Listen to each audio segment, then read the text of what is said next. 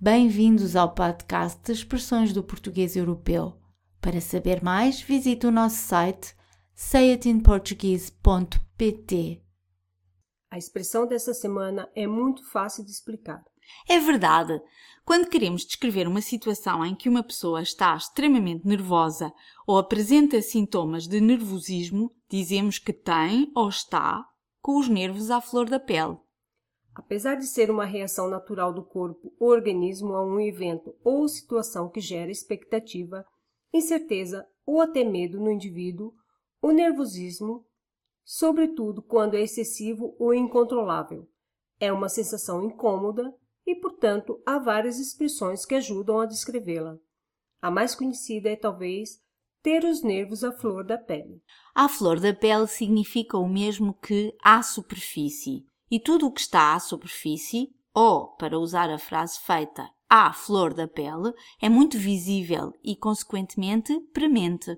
A frase ter os nervos em franja também tem exatamente o mesmo significado, mas creio que para um estudante de português, como língua estrangeira, é mais fácil compreender o que é ter os nervos à flor da pele do que em franja.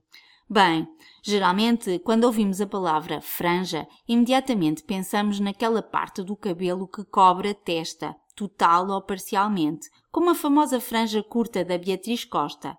Mas a palavra franja tem um segundo significado. Franja é também uma espécie de faixa de lã ou de tecido feita de fios que geralmente se usa para decorar um chale ou outros objetos de decoração de interior, como sofás ou cortinados.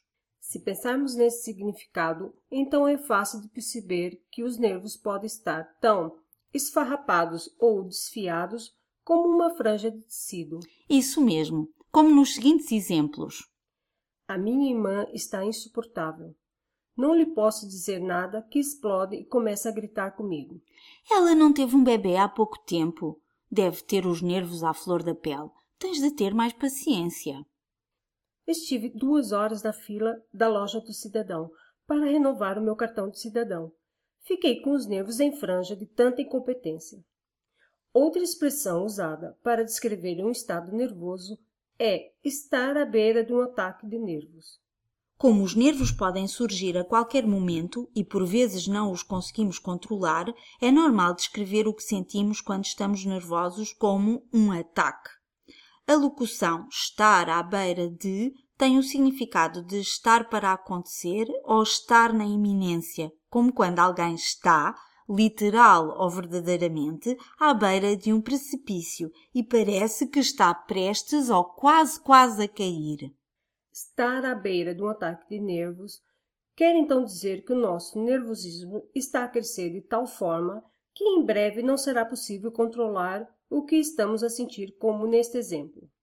Parece que estás à beira de um ataque de nervos. Por quê? Tenho de entregar a minha tese para a semana e ainda me falta escrever metade da conclusão e introdução, acreditas? Obrigada por ouvir o nosso podcast. Poderá encontrar mais informação sobre este e outros episódios e fazer o download da transcrição do áudio no site sayitinportuguese.pt. No site poderá também comentar e colocar questões sobre cada um dos episódios.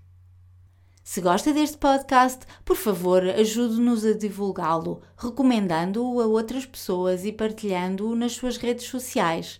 A visibilidade de cada um dos episódios aumenta cada vez que fizer um like ou partilhar. Também agradecemos se fizer uma recensão no iTunes. Até para a semana!